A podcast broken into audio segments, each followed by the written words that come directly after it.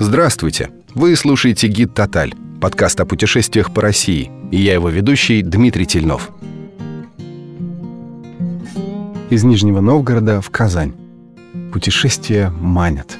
И пусть далеко на запад пока не попасть, мы всегда найдем приятную альтернативу в родных краях. Берег.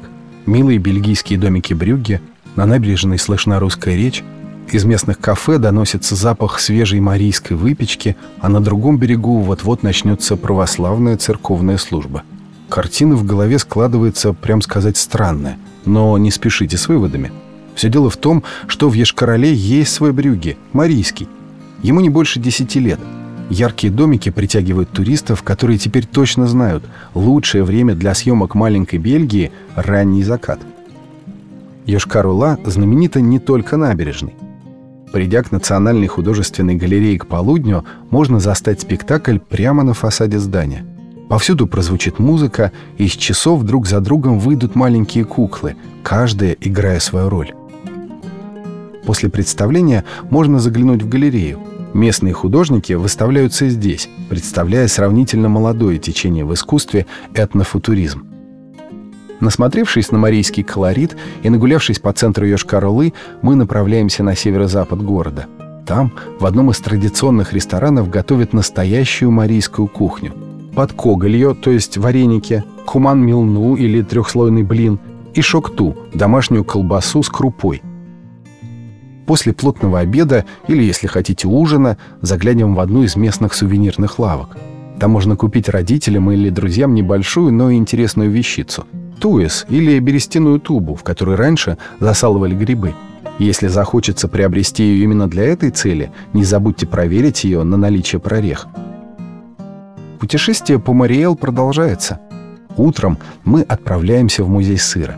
Сернурский завод производит твердые, мягкие и копченые сыры из козьего, овечьего и коровьего молока. Если с собой есть сумка-холодильник, пару головок стоит прихватить для близких. Если же сумки нет, приберегите сыр для пикника на озере «Морской глаз». Его мы найдем южнее, сделав небольшой крюк в сторону Казани. Пара часов пути, и мы в деревне Шеребаксад. Спускаемся пешком в лес, взору открывается бирюзовое Кастровое озеро. Ему уже больше 20 тысяч лет, и местные народы до сих пор рассказывают множество легенд о морском глазе.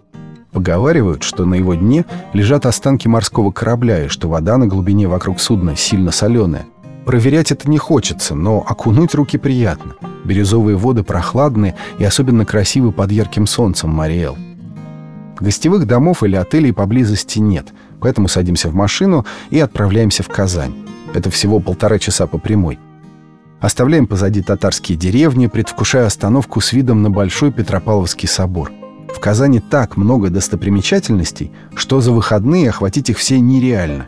Для двух дней есть своя программа минимум. Мечеть Кул-Шариф, башня Сиюмбике и дворец земледельцев. Чтобы разбавить традиционную архитектуру, мы отправляемся на обновленную набережную озера Кабан и заброшенную фабрику Алафузова. Последнюю превратили в галерею современного искусства «Смена», по дороге захватим авторский кофе из местных кофеин и пару эчпачмаков, популярного национального блюда. Кажется, перекус только раззадорил аппетит. Отправляемся на поиски традиционных блюд. Нам рекомендовали наваристую шурпу, кыстыбы и пахлаву.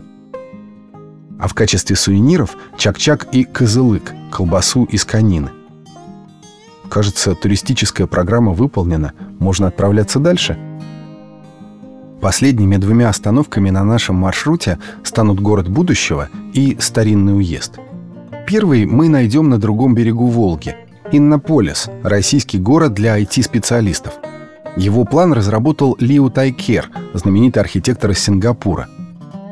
Сразу по приезде мы записались на квест «Киберугроза», чтобы примерить роль хакера и узнать все секреты Иннополиса. По этому городу приятно гулять.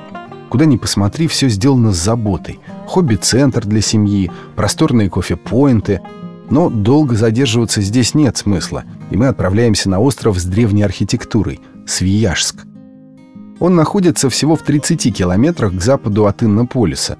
Расположенный на Волге и Свияге остров сохранил первую русскую крепость Ивана Грозного. Сегодня она объект всемирного культурного наследия. Остановимся здесь перекусить в одном из кафе с видом на реку Свияга. В местных заведениях подают вкуснейший сбитень по старинному восточнославянскому рецепту. Когда-то этот медовый напиток с пряностями пили как противовоспалительное средство.